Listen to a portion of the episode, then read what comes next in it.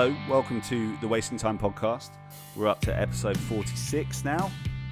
I'm on the line with Nick. How's it going, Nick? I'm good, buddy. Yeah, yeah, not too bad at all. Not too bad at all. How are you?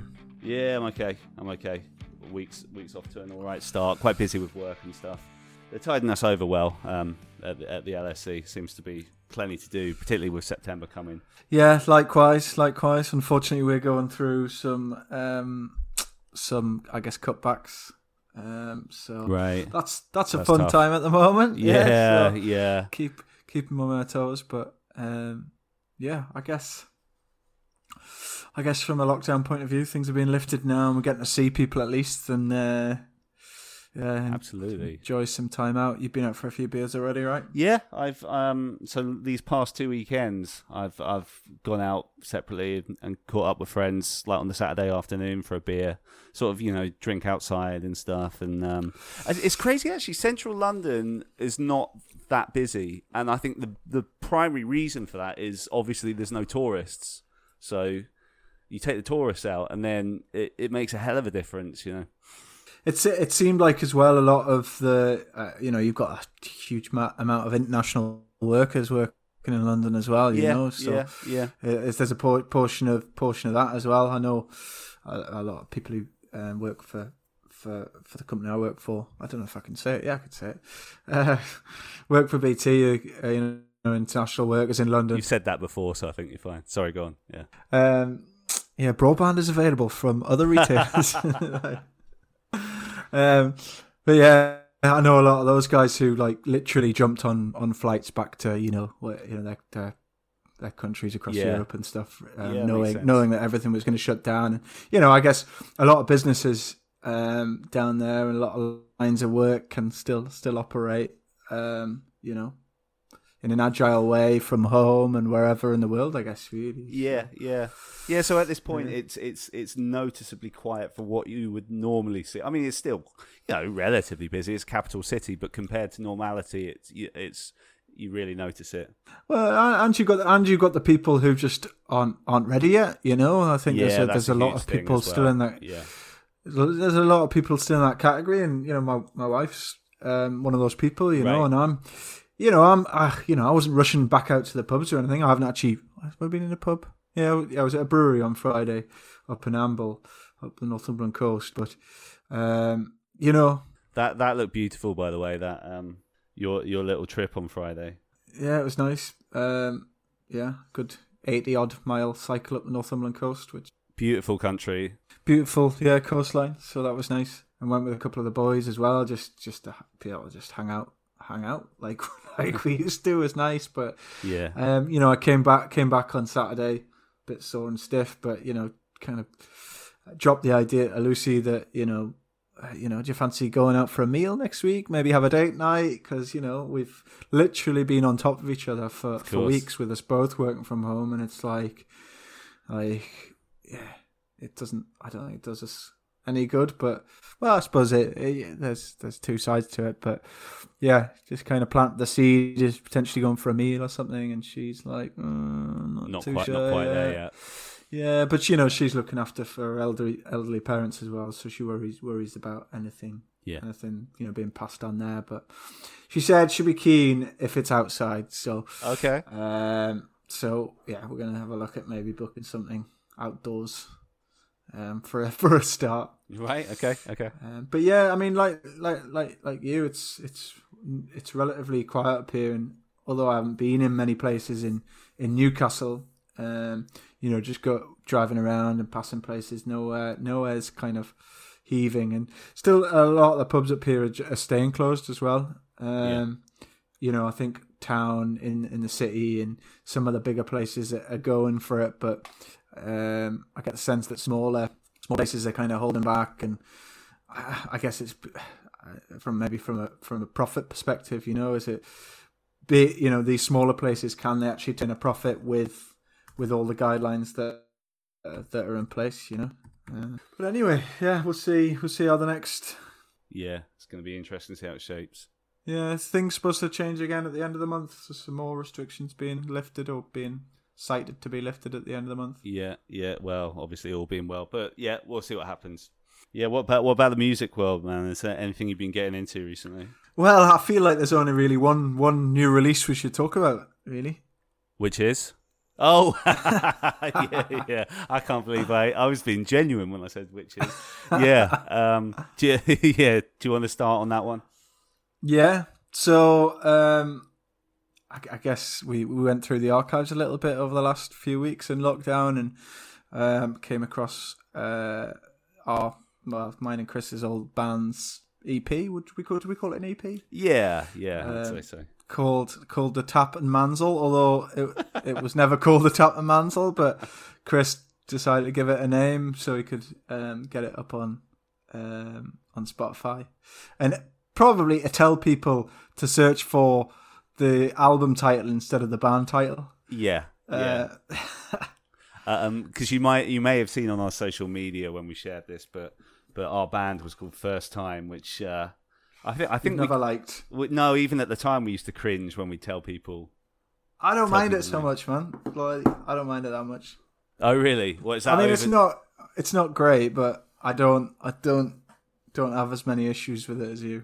No, I suppose like you know if if if you compare it to like a name like Simple Plan, for example, it's no worse than that. And when you think of Simple Plan, like you don't think, oh shit name, do you? Like I mean, I know pe- lots of No. people think shit music, but um, they would wouldn't be down on the name per se. Yeah, we've not got quite the the backing of Simple Plan though. no, no, we did, didn't have But, quite the career mate- they did. But I guess this is our opportunity, so um, Yeah. I guess we'd really appreciate it if people went and give it a listen and um, give us uh, their thoughts. And uh, yeah, it'd be nice to get like a few few plays on there. And I mean, I've just really enjoyed um, digging it out and listening again and Yeah, going through the whole nostalgia of it all. I mean, I, and it's funny, isn't it? I mean, this is the case for anyone who's in a band at any stage. Like, it's it, it's hard to be objective. I mean, when when when time's passed, it's easier to be objective and say how good you honestly think it is. I mean, like you see this with bands currently. Like, you know, they'll put out a new album, they'll think it's the best thing they've ever done. Then a few years go by, and then they can look at it a bit more um, a bit more honestly and a bit, you know, take it, look at it from from a distance. Fourteen years on, was it? 14 years we have. So, That's- and and I think, uh, yeah, I think it's it's held up. It's held up pretty well, which is why I wanted to have it out. I mean, I don't think it's amazing, but I think it's good, and I'm I'm still proud of it. What about you? Yeah, yeah, I think there's some some solid songs on it. Um, really, I've really enjoyed listening to them. I actually was playing it um, in the house, and the wife was like, "Oh, who's that you listen to?" I was like, "Well, it's, "You know, it's my old band." She, she was just like, "It's." She, she literally didn't believe it. I was like, "That's really, that's really rude." Um, uh, uh, yeah, no, I, I've really enjoyed digging it, digging out again. So, yeah, go give it a listen. Um, search for the band first time or the album, record, EP, whatever you want to call it. Um, it's the Tap and Manzil with a Z. Um, on Spotify, Apple Music, anywhere else, Chris? Uh, yeah, well, just just wherever you get your music should be everywhere. Um? Yeah, and that's Manzil spelled M A N Z I L. Just type first time Manzil, you find it. Um, but yeah, we'd love to know what people think of it, like all these years later, because we never had it out at the time. Annoyingly, Yeah. Yeah, cool. we had a label, if you remember, if you remember, Nick, that was going to put it out, and then it just all fell through. Um, but yeah, that's that. Um, we'd appreciate anyone who checks it out. Um, What about any, any any anything else that's come out that that's caught your ear? Um, just trying to think now. Listen to that new MXPX track. oh yeah, what'd you think of that? It was yeah, it's alright. I you know it's not not exciting me too much. No, Um, yeah, I mean, the uh, I I love the fact that they've been putting out quite a lot of music, you know, fairly consistently over the last few years, particularly this year. And like the odd songs been pretty decent, but just from what I expect from them at their best, a lot of this, including this new one, just falls a little flat for me. yeah, It's just Yeah. a bit like, oh, let's write a song, and it's just doesn't have much to it, you know. I suppose we we chatted about this new the uh, new found Glory record in the last last episode. yeah, we covered that on the last one because that was a few weeks ago now. Yeah. Um, has, has that stayed with you much? Um, yeah, yeah, a little bit. Um, put it on the head, headphones and in the car a little bit. Still enjoying it. Yeah, yeah, I Um, think it's really good. What about you? Uh, yeah, like no, nothing's excited me um, as much as as that did since. Um, yeah, a couple of things here and there, like Neck Deep have got an album out on Friday, so I've been listening to each song they've been putting out. Um, oh yeah, I heard that this morning. Like it's quite a slow, like a slow tempo song. yeah, like all um, all of like- uh, they've put out like four, I think. Is it? F- no, five from the album. They've all Right. been they've all been like that. That's the kind of sound they're going yeah, for. they definitely, yeah, they definitely said they were going in a new direction, didn't they? But yeah, uh, um, I've only heard that one actually. I need to go and go and um, go and check that out. Yeah, it's it's it's Um, it's worth checking out. My favorite one is Fool. Track two is my favorite one so far. Okay. But yeah, the whole thing's out this week. be interesting to see, you know, with the kind of slow tempo stuff, how that how that um you know reflects with their with their fan base and um you know live shows when when they happen. Yeah, yeah, Like, yeah. If you've got See if they s if they, they, they, they hold it up. I I think they they they're kind of aiming for the mainstream a little bit more, and like, and be interesting to see if they make any dents in that at all. mm, mm, okay. Cool. Anything else going on? No, I think I think that's re Those are the main things from now. I think maybe we can get into today's today's interview. I guess. Sure. Do you wanna Yeah. wanna go on? Yeah, sure. So today we had the pleasure of talking to Darrin Pfeiffer, um, who's probably most famous for being the long-term drummer of Goldfinger, which he, he was he was there at the start for, um, which he started with John Feldmann, and then kind of had a up and down relationship with the band, and I think he ultimately left in 2015, so or 2016, so not too long ago. But uh, you know, he's a busy guy because he runs a record label called High Four Records. Um, ha- has his own show on Idobi Radio called the Dangerous Darrin Show, and he's Does and this does this punk rock karaoke? oh yeah, yeah, of course, yeah, one of the first things we talk about. So Yeah. yeah, that's pretty that's pretty amazing. Um, you'll hear in a minute him go into go into it about that, uh, which sounds super cool. Yeah, just a really active guy in, in the punk rock music scene, and um, yeah. So with that said, let's get into it. Okay, hey Nick, hey Chris. Hey man, so I guess we'll get we'll get get straight into it, man. If that's all right with you, I don't want to keep too much of your time. So, Yeah, go Uh, for it. Let's jump in. Yeah, so I, I guess we were supposed to be speaking last week, but you were pretty pretty tied up with some stuff. Uh, I, I guess what, what what you've been working on right now? What's what's what's going on with you? I got a few projects on the go. I, you know, play in a band called Punk Rock Karaoke with a bunch of these punk rock legends like Greg Hetson and Eric Melvin, and it was Steve Soto until he passed away.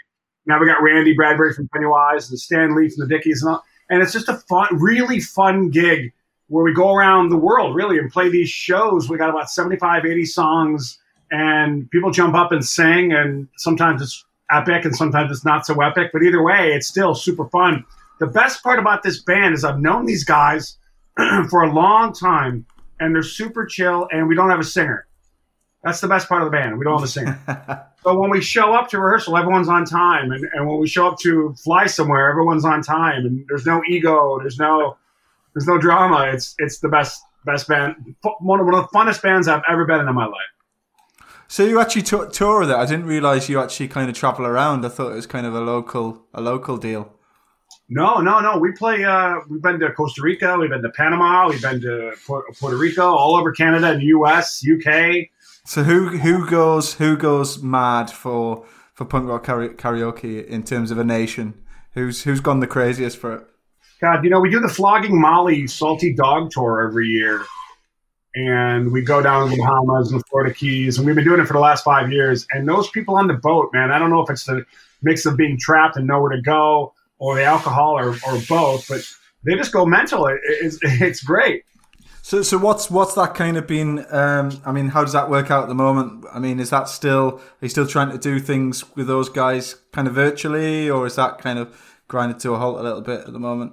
Well, the shows obviously have grinded a halt for just about everybody Yeah, in the world. So we've been putting together these really fun videos where we film ourselves playing a song, and then we send it to.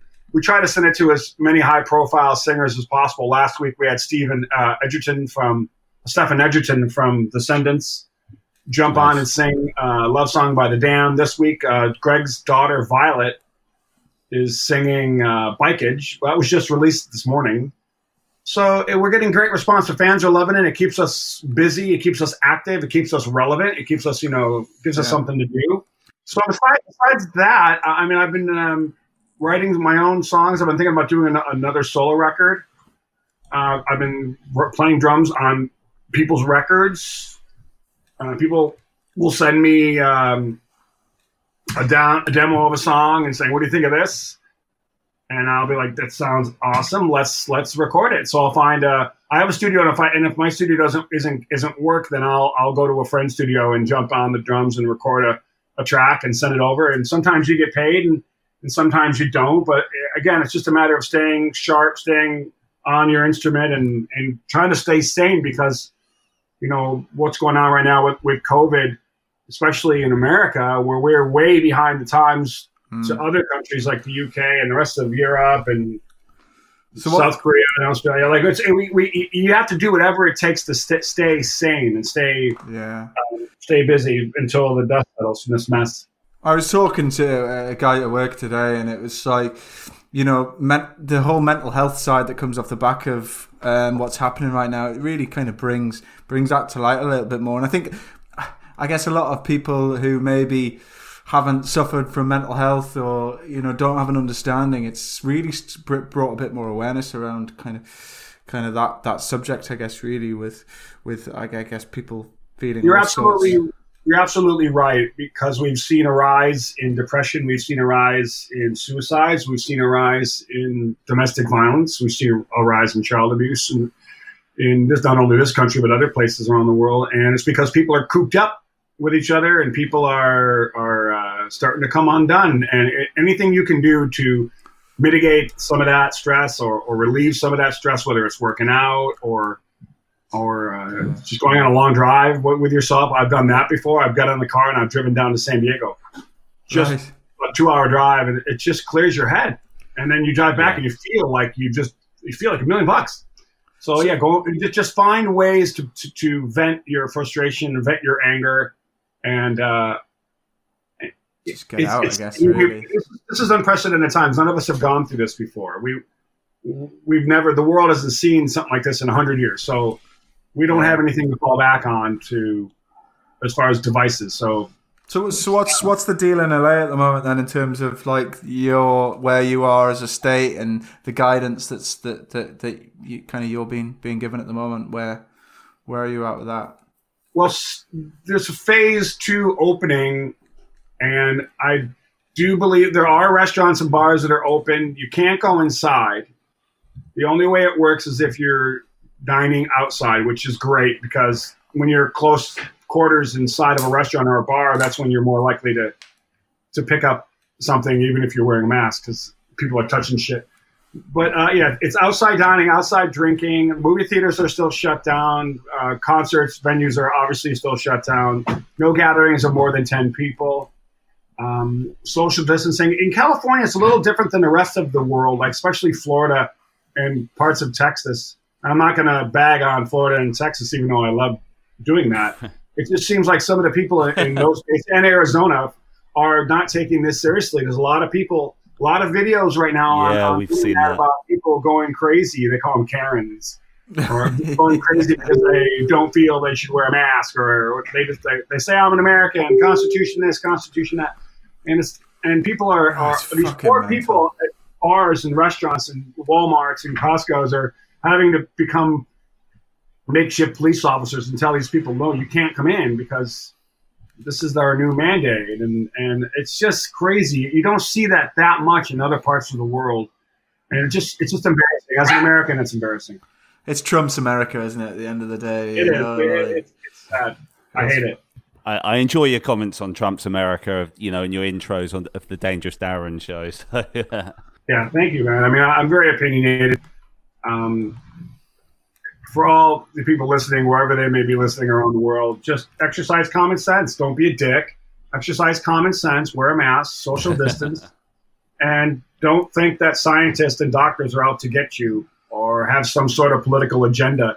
I got in an argument the other day with someone at, uh, at, a, at a bar. I was visiting a friend, and we were social distancing and wearing masks and being ten feet apart. And some guy chimed in, and I was like, you think that doctors went to school for, and scientists and health experts went to school for eight years, ten years to get their position way high up in the health field, just to wait for a global pandemic so they can spring their diabolical political scheme against you?"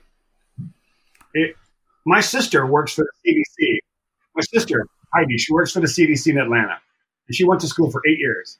And she got her job, and it's a great job. And, and she's just dumbfounded that people look at scientists and go, I don't, I don't believe you. I think it's fake. I think you're trying to control me. And if there's a vaccine, I'm not taking it. And, and that didn't happen 50 years ago. That didn't happen when polio or smallpox or rubella Yeah, was a problem. It, scientists dove in, they figured it out. They said, we're going to give you a shot, and then you don't have to ever worry about rubella. No one said back then, oh, you're trying to control me. Hell, you're, you're trying to track me. Uh, you're, you're putting little miniature chips in my body. That was unheard of. And today, it's like people are like, I don't want to be tracked. I don't want to. I don't want the, sci- the government to know where I am. Well, guess what? You have a cell phone. They know exactly where you are. Yeah. if they want to know where Joe Blow is, or Darrin Pfeiffer, or Nick and Chris, you guys, we all have cell phones. They can track us every minute of the day. They can even listen to our conversations by tapping into our phone and turning it on if they really wanted to. And that's that goes into a whole other issue of privacy, which I won't dwell on that for too too long. But I don't give a fuck. You want to dive into my emails? Go at it. You want to listen to my phone calls? Knock yourself out. I have nothing to hide. I don't care about privacy. I have nothing to hide. I'm not a terrorist. I'm not committing crimes. I'm not a drug dealer or a pedophile or r- running a meth ring. Uh, and if it means that you tap into my phone just to make sure that I'm cool, and you tap into a thousand other phones and you find that guy that's building a bomb that's going to explode in a mall that I'm going to be at, I'm all for it. Yeah. Anyway, that's enough of that. yeah, let's let's move on to more positive things, I guess, Haley. Let's talk about music. Yeah, so I, I guess the way we do thing these things, um, we generally kind of take it back a little bit, really, um, really to the start from I guess from a personal point of view, from from your side. Like, so you grew up in Buffalo, and kind of, I, I guess, what was your your early kind of journey into music? So really, kind of going back, if if if that's cool. That's why I started playing drums when my mom uh, brought a snare drum into the family. I was about seven, and everyone was like, you know, just, I've come from a family of five kids, so we all were banging on it and beating on it, and and then everyone kind of lost interest except me. So I brought it into my room, and I was tapping along to the radio. When I heard a song, I, I realized, okay, I got, I can keep time with the right hand and play the snare drum with, with the with the left, and and I'm getting, I'm getting pretty good at this. And I, I just did, I wouldn't give up. And I started learning the rudiments and started learning how to play it properly and different sounds the drum makes and soft and hard. And then she's like, "You want a drum set, don't you?" And I got a drum set, and I, I practiced to rock bands like Led Zeppelin and Black Sabbath and and uh, the Clash and Van Halen and, even some Kiss songs, even though I'm not a fan. Uh, I just would play anything that that would make me better, and I got really good. And then I joined a, a band in high school, and it was heavy metal, hard rock, and and that broke up. And that band actually reformed and became Cannibal Corpse. So I still stay in touch with those guys, the death metal guys. I was really, I was really Yeah, into yeah, that. yeah, yeah. A band called Beyond Death, and then they broke up, and right after that, they reformed with a bunch of other guys and, and started uh, Cannibal Corpse. Then I got into hardcore. I was in a band called Zero Tolerance, which made a little bit of noise on the east coast of the U.S. back in the late '80s and early '90s. And we played some shows with Green Day and Mhm. Youth of Today and Sick of It All and Cro-Mags, and we did these great tours. But I realized Buffalo, the, the music scene in Buffalo was finite. It, it wasn't as big as I'd like I'd like it to be. There was only so much room to grow and be recognized by labels in New York or UK or, or, or LA. And I had a friend in Buffalo or LA. He's like, "Come Yeah. on out, man! You're you're ripping good drummer. You gotta you gotta you gotta be where the action is." So at 23, I flew to Los Angeles in 1991 and never looked back. Uh, I, I, I was like love with the weather, love with the vibe, love with the culture, the politics. Obviously, there was bands everywhere and music venues everywhere, and record labels back then, '91, were were not shy in signing bands. It wasn't like it is now with streaming and downloads, and internet wasn't what it is like we know today. So it, it- the music was it was was So- bustling, bustling. So uh, got into a scene, started playing with some cats, uh, started playing in a band with a guy named Jason Cropper, who was in Weezer right before they released their blue record. He got removed from the band.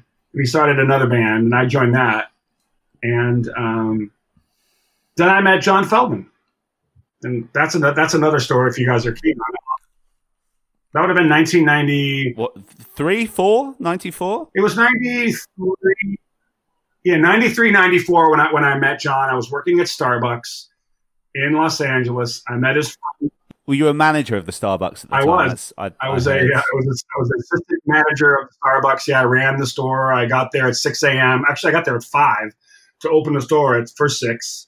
I skateboarded to work. I skateboarded home. Uh, Yeah. It was a I, it was a job that I absolutely loved. I was bummed when I had to quit it because Goldfinger were doing so well. I was I was upset. They're like, Darrin, you got to quit your job, and we're gonna go. I'm like, why? They're like, because you're gonna go on the road. right. I'm like, oh, I love my job. They're like, do you want to be a Starbucks or do you want to be a band? so it's kind of funny. I love the job. So I, I met this guy named Damien who was a surfer hippie guy, who wore patchouli, and but he was just so cool. And we'd we hang out, listen to music, and smoke weed, and and talk about girls and music all day. And he told me about this guy named John who was in this band called Electric Love Hogs. And they were signed to a label called London Records, and then they got dropped. And now John is kind of picking himself off the ground and trying to figure out what he wants to do next. So he'd come into Starbucks, and I he this is a great story by the way. He introduced himself. Hi, I'm John. I'm friends with Damien. I go, I heard a lot about you. He's like, he's like, yeah, you like punk rock? I'm like, of course. And he goes, cool, me too. And, and he goes, and he- we start talking, and he goes, Nirvana, you like Nirvana? I'm like, I love Nirvana. He goes, yeah, Nirvana are pretty badass. And he goes, what do you think of Dave Grohl's drumming? So I said, I Dave Grohl's solid as a fucking rock. And, and he got kind of mad. He goes, Dave Grohl's the best rock drummer in the world right now. Oh, really? And I said, well, I don't know about that. I mean, there's a lot of other drummers that are probably better than Dave Grohl. And he got he got even just a little teensy bit more upset. He's like, so what, you don't think Dave Grohl's good? I'm like, I'm not saying that. I'm saying he's really good, but he's not the best rock drummer in the world. There's, there's, there's way better rock drummers than Dave Grohl. He's like, well, I suppose you're better than Dave Grohl. Now, I'm not trying to say I'm, a, I'm the best drummer in the world, okay? I just want to preface what I'm about to say. But I think technically, chops wise, speed wise, uh, rudiment wise, I'm probably a better drummer than Dave Grohl. it doesn't matter. But at the time, I was like, yeah, I thought probably I'm probably better than Dave Grohl. And he just went off and was like, "You're, probably you're probably a piece of shit, and you can't play at all. You think you're hot shit. Who, who the fuck are you?" Th- This was on the first. This this was all on the first meeting. No, this is like three or four. Oh, He'd come in every now and again. okay. He'd come in a lot Right. to get free coffee. See his friend Damien, and we talk music. And this one time, it got out of hand. So he left it in a huff, and I was like, "Your friend John's a dick." he's like, "Oh, he's just really passionate about music." And so he'd come in a few more times, and hey, Darrin, hey, John, you know, just giving each other the eye. And then he, he decided to engage in me again with another conversation about metal. Now, as you know, I I have a metal background. Yeah. And he goes, Darrin, do you like uh, Pantera? Again, 1993, 94, Pantera are red hot. And he, I went, I love Pantera. He's like, oh, you like metal? I'm like, of course. He's like, what do you think of Vinnie Paul, the drummer of Pantera? I'm like, Vinnie Paul's fucking wicked good. He's like, let me guess, you can play all that fast double bass shit. I go, actually, I can. and he snaps and he goes, you must be the best drummer in Los Angeles. Why am I playing with you? I'm like, you're such a dick. so then, fast forward about two months, a demo tape falls into my friend Pete's lap. Now, Pete's another guy that works at Starbucks, and he was a drummer. He was hippie. Yeah. And he goes, "Hey, uh, the John Feldmann guy came in and gave me a tape, and it's not, it's not my speed." Now I was a little offended. I was like, "John knows I can play. Like, why didn't he give me the tape?" Oh, he hates me. I hate him too. So uh, "It- it's probably more your speed, Darrin. so I took it home, and all it had on it was his name and his number, John Feldmann and his phone number. So I took it home, and I this was cassettes, right? So took the five song cassette home, popped it in, played it, was blown away. It wasn't here in your bedroom, but it had anxiety on it, and it had oh, it, um, miles away, and some other songs that made the first record. Yeah. I was absolutely, unbelievably, unequivocally blown away, floored. It was so good. I mean, fucking, I called him immediately. I, Yeah. And I'll never forget the phone call, guys. He goes, Yeah. I go, hey, John, it's Darrin Pfeiffer. And he goes, what do you want? So I said, uh, okay, well, I got your tape from Pete, and I'm listening to it, and he goes, yeah, what do you think? I'm like, it's absolutely amazing. He's like, and then he changed into the nicest, sweetest guy you'll ever meet in your life, and my best friend. And we did. We became we became best friends, and he he begged me to to uh, jam with him, and reluctantly I did. I went to the rehearsal space. Uh, it, was, John Feldmann, and it was Simon Williams, and another guy named Steve Geiger, but he was a no-show most of the time because he was he had uh, substance abuse problems. Uh, plus, he was run, running a jewelry business, so he was really busy. So it was one, just the three of us with no name. There was no, it wasn't called Goldfinger, just three cats in a room. Mm-hmm. I, I played a song, I played another song, I played another song, and John was practically begging me to join. He's like, I we've had drummer after drummer after drummer coming here, and they think they're good and they're not, and you actually are and you learn the songs, like you learn the fills and the and you learn them all, and you have to be in this band. And I was reluctant because I was like, this guy is the same guy that was like such a dick to me. Now he's like my best friend. But but the music was too powerful for me not to say no. I had to say yes. I go, yeah, yeah, this is what I want to do. And and then we got rid of Steve because he just was unreliable, and we brought in Charlie, and then we were a band, and then we were b- bouncing around names, and Goldfinger stuck. It wasn't supposed to be a full time name, but it just stuck, and yeah. then the rest is history. But you, but you essentially fell in love with John's music than than more than you did with John at the, uh, John at the But start, once right? once he realized that I could play, and then I was a heavy hitter, and I knew punk rock, and I knew I knew I knew how to play his stuff well. He he changed his tune. He became my friend. He he realized that okay, maybe this guy could play, and maybe he isn't full of shit. And and then I realized, well, John's just an eclectic dude, and but wow, can that can that motherfucker write a song? And even though today we don't talk and we're not really allies anymore, yeah. uh, I will never throw the man under the bus for uh, his songwriting prowess. Right. The man is incredibly talented. He knows how to write music and write it well. It's just personally we don't see eye to eye. I mean, we've spoken to like a few people on on this podcast who've worked with him over the years, and um, and this it's it's a similar similar situation in the sense that you know their relationship isn't quite what it used to be, and it's been a bit difficult, but there's still a huge amount of respect there in terms of. Um, you know his work as as an artist and as, as a writer and as oh yeah I, I mean uh, it's common sense I mean I'm not going to bag on him for his musical ability. He's brilliant. He's absolutely brilliant as a songwriter. Uh, it's just personally we don't we don't see eye to eye, and it, it went he went one way, I went another, and we, we, we was, the communication wasn't there. And if you want to know why I'm not in the band, it's because the fun was gone. Uh, I got kicked out of that band four times, and right, the fourth time was it. It should have been the third time. It was but the fourth time, it was it. I didn't want to go back. I didn't want to fix it. I didn't want to make amends. I didn't want to. Uh, I got even asked. I was playing a show with the Dickies in California, NOFX punk and Punk in Drublic beer that they released, and I was playing with the Dickies, and Goldfinger was on the bill, and me and John had a few pleasant words, and he asked me to come on stage and, and do a couple songs. I said no, and he goes, "Why?" And I'm like, eh, "I'm not into it." Plus, the Dodgers are playing in the World Series, and I want to go watch that game. And he goes, "You'd rather watch baseball than play with Goldfinger?" I'm like, "Yeah, I would." so we're dri- me and Stan Lee of the Dickies were driving back to watch the game. And he goes, "Why didn't you jump up there and play a couple songs? It would have been fun." And I'm like, "Well, it would have been fun, but I don't want to be a prop. I don't want to be something, you know, that helps John look like he's the nicest guy in the world." So plus, it just would have felt it would have felt weird. And the fun, long, long story short about me and Goldfinger, the the fun was gone. Uh, when when I got kicked out of the band that time, I, I didn't want to fix it. I didn't want to meet with him. I just wanted what was owed me. I wanted to be out of any contracts that could have brought me legal problems in the future. I wanted, I wanted, I just wanted to end it. I didn't want to fix it. The fun was gone. The fun was gone. The last year, two years of that band, it was, it wasn't fun. The rehearsals weren't yeah. fun. The shows weren't fun.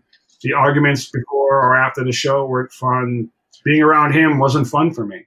I loved the high profileness. I loved the shows. I loved uh, the fans, but I just the stress level of being in that band, for me at least, was was really high. I don't want to. Um, obviously, we won't talk about this all night. Um, we'll move on at some point. But that, so, if you don't mind, Darrin, just a couple more questions on on, on this subject. Um, like you mentioned, you mentioned like at the latter stages of the fun had gone. But I, I, I feel like I've heard you say like when you were chatting to Tony Lovato, you you said how you you guys used to refer to him as like the fun John, and like you you you were like saying almost like in the early two thousands, like the fun had gone for you, like certainly with interacting with Feldmann. So like was I guess like was this like an underlying thing for most of your career with Goldfinger, or or did it only really come to the to the the front in the latter years?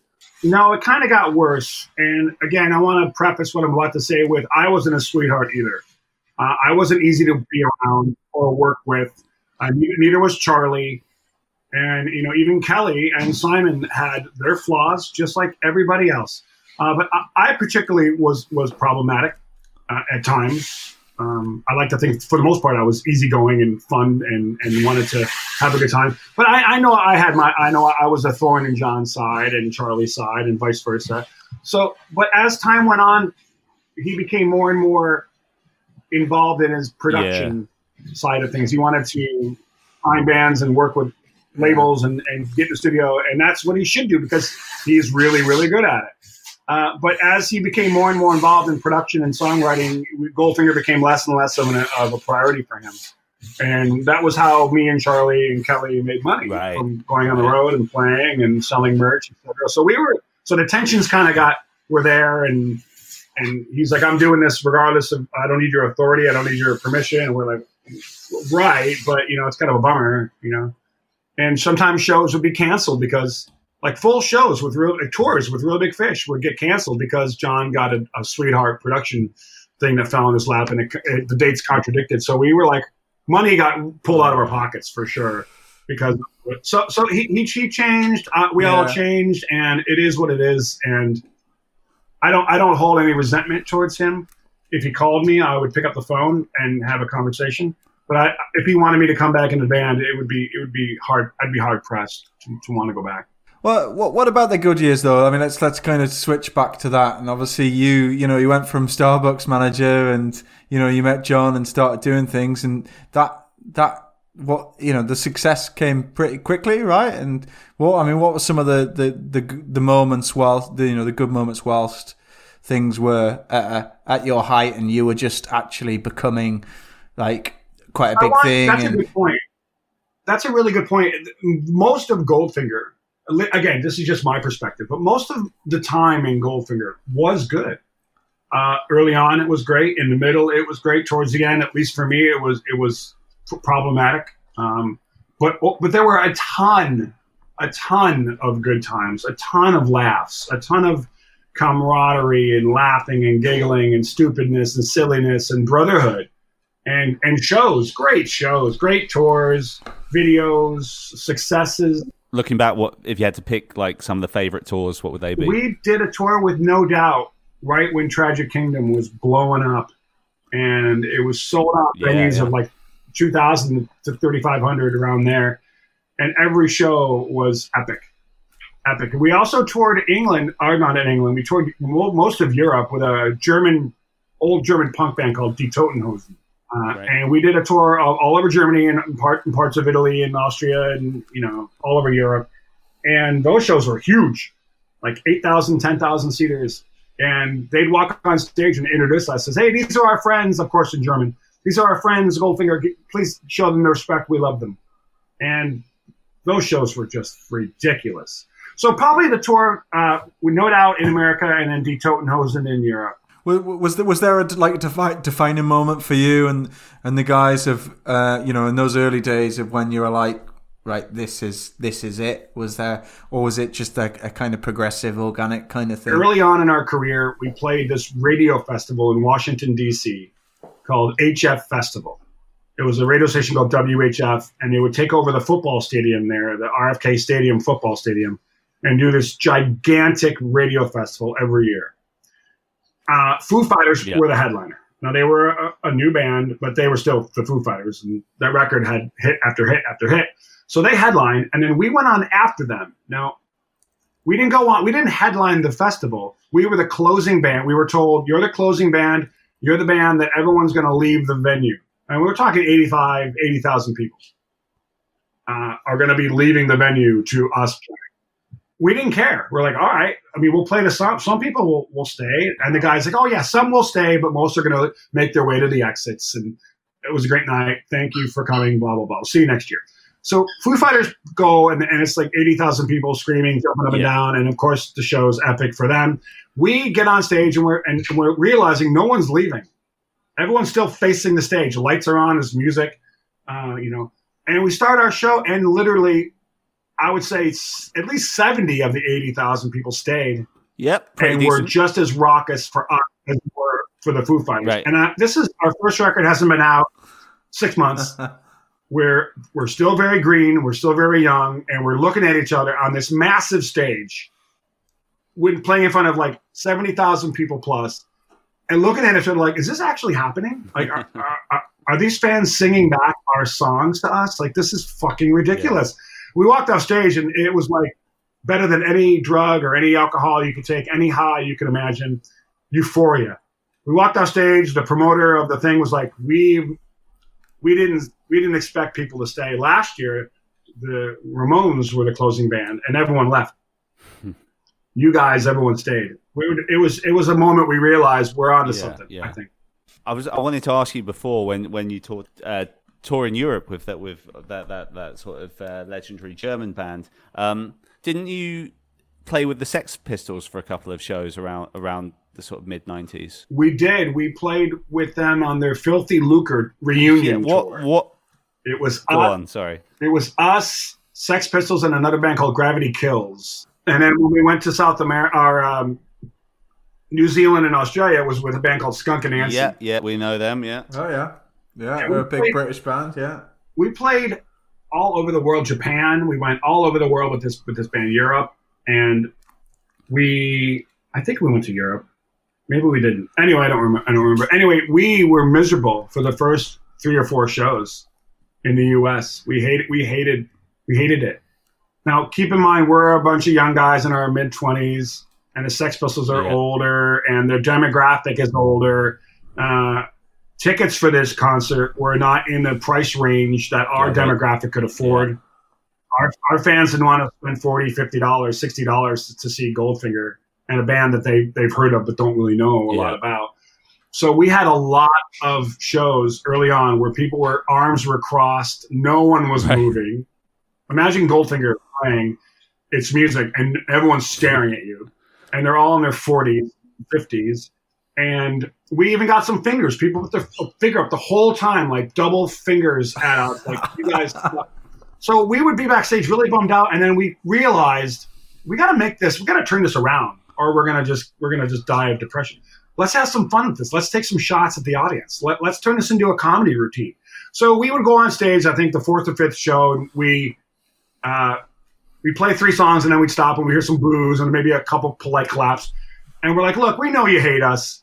We, we, we know you're not here to see a band called Goldfinger, and we appreciate that. But just know that you're all old and you're all going to be dead soon, and we're just starting our lives. And then we play, and the boo, fingers go up. Play two more songs, and we'd stop and go, oh, one more thing. Uh, we're all going to have sex with your daughters. so if you brought if you brought your daughters, they're going to get fucked, and it's going to happen. Just just accept it. And then we and this next song song's called "Here in Your Bedroom." The boo shit was thrown at us, and we would just walk off stage laughing and pissing ourselves. We thought we were going to get in trouble um, from the Pistols, but we didn't. Every night we would just take shots at these people, like you're all old and you'll be dead soon, so fuck you. You don't like us? Fuck you. How's that for punk? I, gue- I guess it was the point where Pistols weren't really that punk anymore, right? No, they never actually were really punk at all. Anyway, they, they were put together and stringed together by Malcolm McLaren. What about your time in the UK, UK, Darrin? I mean, obviously you've you've got quite a pretty solid following over here. Uh, you know, what was your early experiences of the UK, and how have you found found that over the years? every time we would go to the United Kingdom and play, from the beginning of our career going to England to uh, towards towards the end, of, at least my career with the band, no matter if it was a festival like Reading or Leeds or, or T in the Park up north or, or, or anything in between, or a, or a big or bigger size venue like the Storia when it was Yeah. in London or Electric Ballroom in, uh, Yeah. in Camden or or uh, or you know any any Man- what's the one in Manchester Manchester um, Um, it's just the academy, isn't it? Academy that's it Yeah. Yeah. we played a bunch of academies around the, the U- UK Yeah. and the shows were always packed they were always off the goddamn chain and the fans would stay and meet you at your bus and want to talk to you about stuff and sign autographs and take pictures and, and give you demo tapes and every and it was just insane. It just absolutely insane. We used to love playing england because we knew it was going to be nuts. Knowledgeable fans good people uh, great food great vibes just we loved everything about it So, so from you on a personal basis, you you moved to Toronto in two thousand two, right? Um, what what kind of drove drove drove that move? I moved to Toronto in 2002. I got married to um, Goldfinger's publicist in Canada, a girl named Right. Vicky. Oh, okay. She moved to LA for a few years, and then we moved to Toronto, and I became a Canadian citizen. And I, growing up in Buffalo, I had a healthy respect for Right, Canada and a healthy respect for Toronto. And she's like, "Do you want to live in Toronto?" I'm like, "Absolutely." And the band at that point was successful enough where we never rehearsed really at all Just unless it was time to record a record. Then we get together and knock out the tunes. But um, the band was like, "Yeah, dude, if you want to live in Toronto, go for it." And I loved Canada and everything about hockey culture and the beer and the music and the vibe. So I, I lived in Toronto for a number of years. Started a record label, which I still run and own, called High 4 Mhm. Recordings. And I'm actually putting out that the new Jason Cropper record on Monday, the 13th. Um, Jason from Weezer, Jason Cropper, new new music coming from him uh, called Goodness Knows. So on Monday, go on your platforms and look for that. Jason Cropper, Goodness Okay, Knows.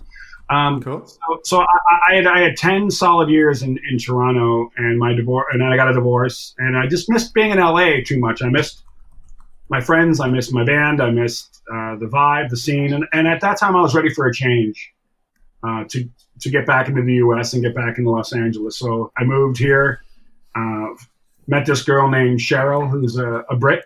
She's from Ipswich. Oh, really? All right, okay. okay. Yeah, I know Ipswich. Yeah, go there sometimes. I was just, I was just there in January to s- uh, visit her family, and so spent some time in Norwich and Ipswich and Right. in the surrounding areas. I loved it. Then spent it. Be- beautiful coastline and some nice rural areas in East Anglia. Oh, it's really nice. And then we spent a day in London. The last day, we Sunday, we went to London and kicked it around for a day. It was it was really Nice. nice. So I, I married her a year ago Okay. and got a house, building a studio in the, the garage, and that's that's my personal life. Got a stepdaughter. So you're saying you're uh, you work you're thinking about doing some solo material, but you did a little bit of solo material, which is quite hard to find actually. The Revenge of the Chicken McNuggets. Is that right? I, I've been writing songs. I mean, obviously, I wrote the Chicken McNugget song that was on. Um, I think it's on Hangups. Uh, and then I just started writing more stupid songs like that, and then I, I, one turned into like ten, and then someone's like, "Dude, just record them and put them out. It'll be fun. You could sell them at the merch booth." And I did, and it sold well. and then I did another, and then a second one called- called "The Artist Formerly Known as Dangerous Darrin," and those sold well too. And the songs weren't anything. I- I'm not John Feldmann. I can't write a song, but I but I can string together some sounds to make it sound like I'm writing a song. right. And uh, yes, I've been, I've been putting these other songs together. I got about 15 of them demoed that I put on an acoustic guitar and just would sing the melody. And, and again, they're all really dumb songs, stupid, silly song titles with silly little riffs. And and I, I've been I got a studio I'm building, so I like oh I can just re- knock these out myself. Play the drums, lay down the bass, throw the guitars all over it, and then sing it poorly, and mix it and master it. And I got this I got this uh, record label digital worldwide distribution through Sony, and I could I could put it out myself. I could promote it myself with my own money, and so I, I'm gonna I'm gonna I'm in quarantine, right? I got nothing else to do. Yeah. Yeah. Can't do anything. Go to concerts, can't go to movies, can't really go out too too much. So that's what I think I'm gonna do. So so so what does kind of an average kind of week obviously before the current shit that's going on at the moment, what does a kind of average week look like to you now? Then obviously you got the label that's still ticking over. You have your studio, you obviously work with artists there, right? Uh, Well, I do a lot of drum tracks for, for guys that send, Okay. send me demos, and I'll, I'll record something. I'm doing something right now with Greg Camp, who was in Smash Mouth for forever, Oh, okay. and he wrote all their hits. Greg Camp, yeah. Yeah. So he sent me this really awesome song that uh, it's like reggae, not ska, but it's like Hepcat. It's just so fucking good. Mm. okay. And I, I told him, I go, not only do I want to play drums on this, I want to put it out. He's like, oh yeah, we, we can do that. I'm like, dude, it's really, really, really good. Like, it's gonna get noticed. It's gonna get some attention. He goes, oh, well, that's why I want you on it. So like, I, I play on these guys' records. I, I'm not really working with too many bands because you can't these days. You can't bring five guys into a room, and that's not really that's kind of frowned upon. Um, so so my, my typical day is I'll wake up and I'll, I'll I'll do a little work on my label, uh, work on what I'm releasing next, which is that Jason Cropper song, a song called Goodness Knows. So I'll deal with the people at Sony to try to find ways to to promote it better when it comes out or when it's out when it's when not actually out in the world breathing. I want to find I want to get as many eyes and ears on it. Um, and there's licensing and sync. I'm talking to music supervisors from TV shows and movies and video games to to maybe look at some of the bands I have on my roster uh, and Jason Cropper's do music to see if it's a fit in anything that they're working on. Yeah. Um, So who else? Who else have you got then to, to shout out about on uh, on your label at the moment? Uh, just go to high4recordings.com. There's a bunch of bands. There's a band called Crush Luther, which was a like a Maroon Five Canadian yeah. type of thing. Yeah, yeah, I know them. A band called Cauterize, which was uh, really big. They were on Wind Up Records and did a bunch of tours. They're like they're hard rock. They're like kind of emo hard rock. Yeah, well, I feel like Uh, they broke up. they were kind of like part of that treble charger sort of Canadian pop punk sound. Um, Exactly. Exactly, yeah. And then I got a really great punk band that I, I put out quietly called the Black Rainbows out of Toronto. And I was in the process of shopping them. Well, first I put it up, I put it out, soft release, didn't tell anybody. And then I was going to take that and shop it around to labels in, you know, New York and LA and London and, and try to find them a real label, a real yeah, home yeah, and then you know I'll take take part of the proceeds. But then COVID hit, and that's on hold. And another girl named Rochelle Harrison with a great song um, that I wanted to do the same thing with her. She's more country pop, nice. so I wanted to put, I wanted to, to do the same with her, but that's on hold. I have a country Americana guy named Ryan Sims that's doing really well. Uh, coming up with some new music from him in the next week or two. So I, I- I have a, a number of releases that keep, that keep that keep me busy from going insane, and then Yeah. you know p- spending time with my with my family, spending time with my dogs, uh, working out, you know, jogging, skateboarding. I can't play hockey because there's no ice, so can't can't skate, can't play hockey. Um, but just trying to stay active and, and stay busy, and and hopefully the scientists of the world and the doctors of the world will figure out what's going on, and we can we can slowly get back to normal. Yeah, fingers crossed for that. Uh, I suppose you've also got your Idobi show. Oh yeah, I forgot about that. yeah, that's something I, I started uh, as a gag.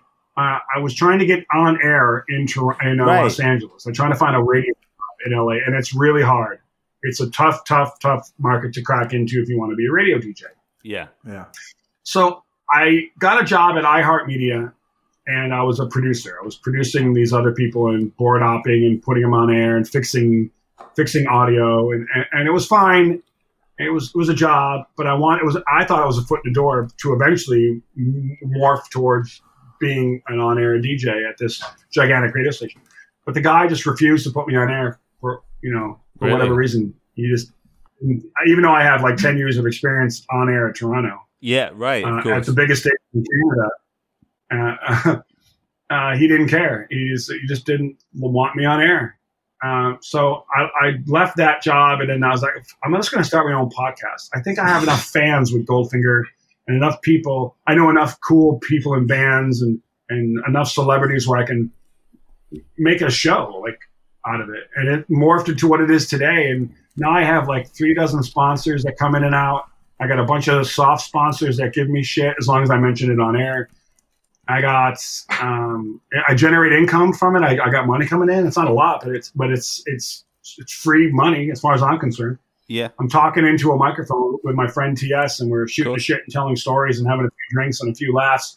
Next thing you know, a check shows up in the mail. It's, it's ridiculous.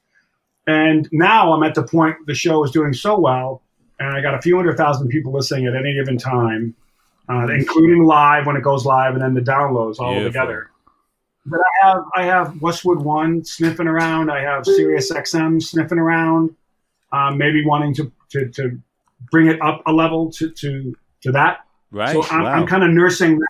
I'm kind of staying in contact with the Westwood One folks and staying in contact with Sirius folks and, and trying to find a way to make it work. Uh, we were actually in negotiations with Sirius when COVID hit.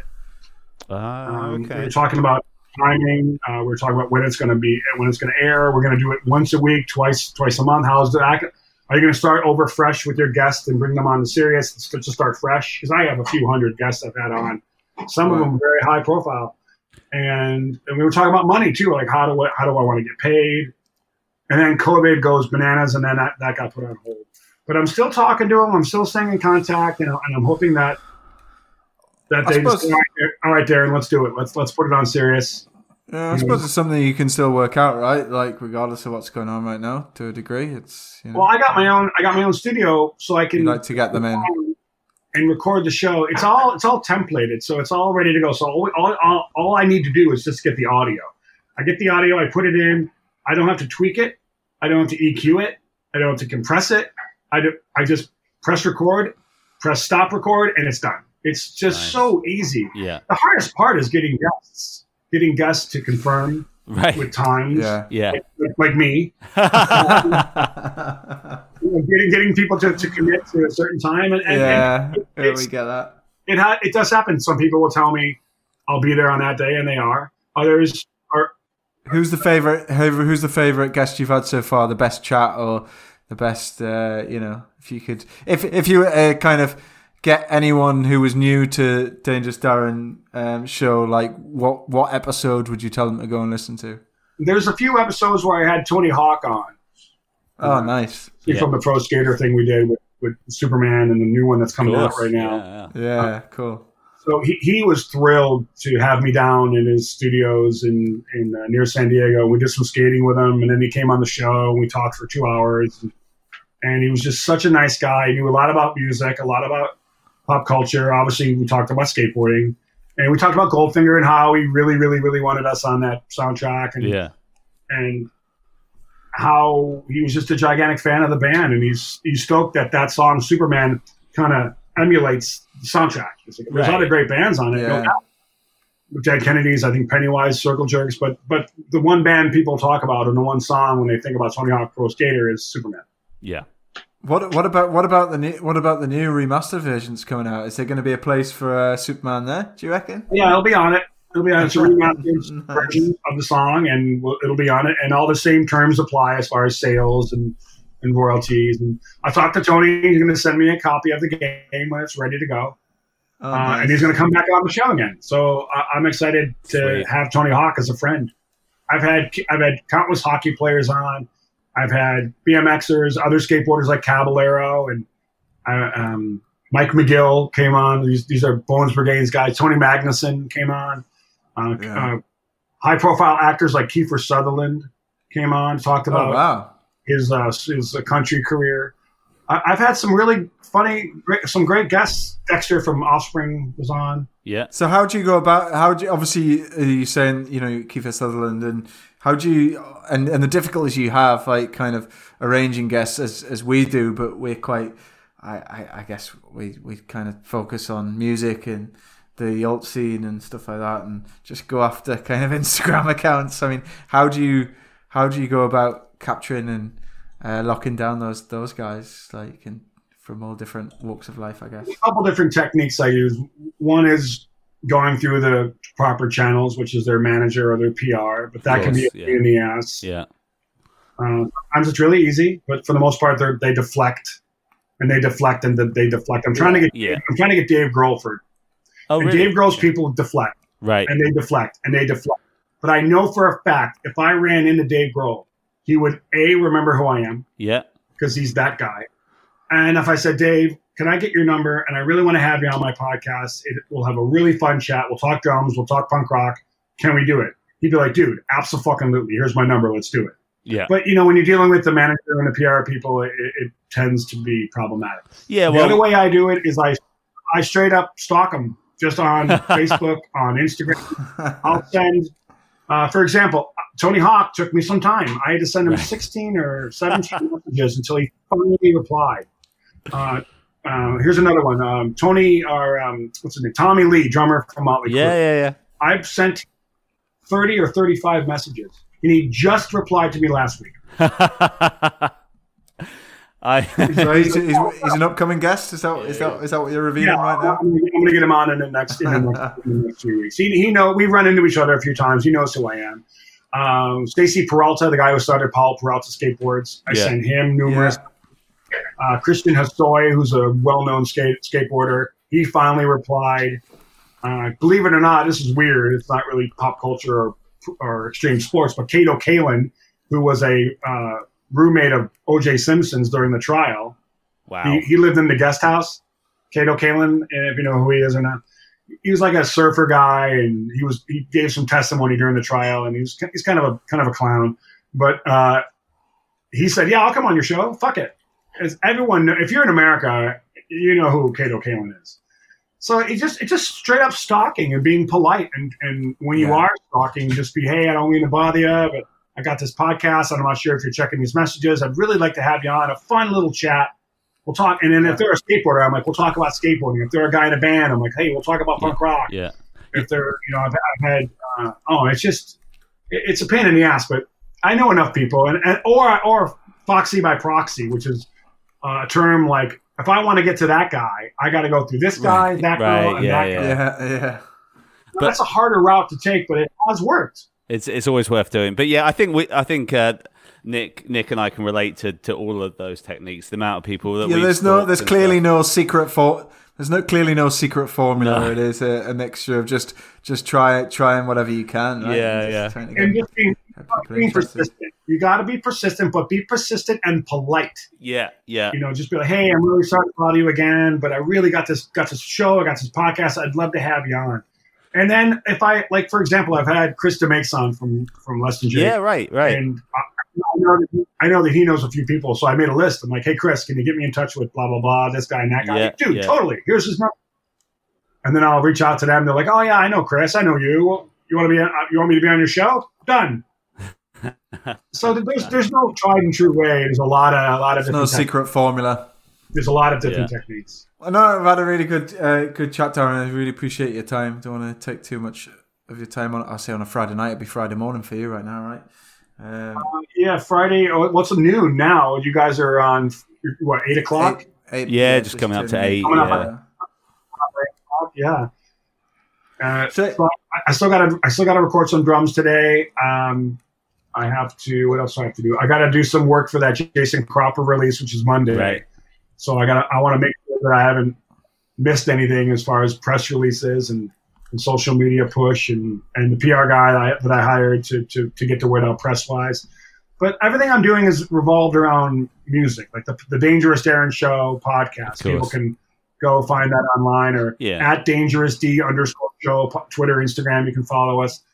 You know, that's a lot of fun when I do that. I mean, playing in punk rock karaoke whenever we get around to playing again is just an absolute blast for me because I'm in Yeah, a yeah. band with my dear known forever, and there is zero, zero drama. Okay, now everybody that's in a band or that's a, whether it's professional or, or not can tell you it's hard. It's hard being a band with with other people. Oh yeah. with egos and and people have issues and there's fights and breakups and it's hard. It really is difficult at times to be in a band, but not this band. Punk rock karaoke. We're all brothers. We all we all take the piss out of each other. We all have a great time when we play and a laugh and we make money. It's just a dream. It's a dream band. So between that and everything else I'm involved in, I, I think I have enough to keep me um, keep me busy and out of jail. Sure, yeah. Well, I hope to see uh, punk rock karaoke over in the UK at some point. That'll be Yeah, uh, that'd be quality. Yeah, we were actually talking in November and December of 2019. We were talking to a few guys in the UK that were putting Really? together some upstart festivals. One guy was in Manchester, one guy was in London, and there was another guy in Birmingham that I didn't talk to him. Um, but I talked to the other two guys, and they, they they had some capital. They had guy they had a guy that wanted to build this punk rock festival, and they knew they were going to lose money in the first year, and Yeah. they knew they were going to lose money probably in the second. But like anything else, it, you got to build it up. Right. Warped Tour didn't make money until four, or five years. Uh, Coachella in here in LA Yeah. didn't make money right away, and then now now it's a cash cow. Of course. Uh, so they were, they had the same philosophy that a couple guys that wanted to bring some bands over and they wanted punk rock karaoke to close it, like we do with punk rock bowling every year in Las Oh, Vegas. We're the last band Yeah, of yeah. doing that for five years. We're the last band.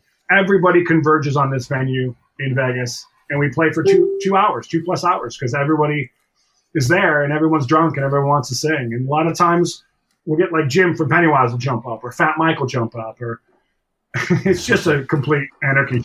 Yeah. So it's kind of the same philosophy. But then then COVID hit, and that whole that whole thing died on the vine. So we are hoping that this thing passes and we can call those guys up again and say, hey, let's let's get this going. Let's get to the UK. Cool. We'll keep our keep our fingers crossed. I guess. definitely, definitely. Well, when it happens, uh, you'll hear about. it. Cool. Well, thanks for your time, Darrin. We'll let you get back to the start of your weekend, I guess. Awesome, Uh, Nick. Yes, yeah. Thank you so much. This was a lot of fun. And whenever it is ready to go out into the world, just let me know with the socials and any kind of advertising material that you make. Uh, just let me know how I can get the word out, and I'll, I'll help you out. Thank you so much. Awesome. Appreciate Thanks it, so man. much, man. Yeah, you stay safe, man. All right, guys, be well. Cheers, Darrin. Yeah, and you, man. Cheers. All right. Bye. Cheers. Thank you for listening. If you liked what you heard, we'd love it if you could subscribe to us uh, wherever you get your podcast, whether that's iTunes or Spotify or Stitcher or any, anywhere like that. Um, also, check us out on social media. If, if you just search for Wasting Time Podcast on Instagram or Twitter or Facebook, give us a like or a follow on any of those. And also, we love hearing from listeners as well. So um, feel free anytime to drop us an email at the wasting time podcast at gmail.com or obviously you can message us on social media as well. But um, yeah, we'll catch you next time.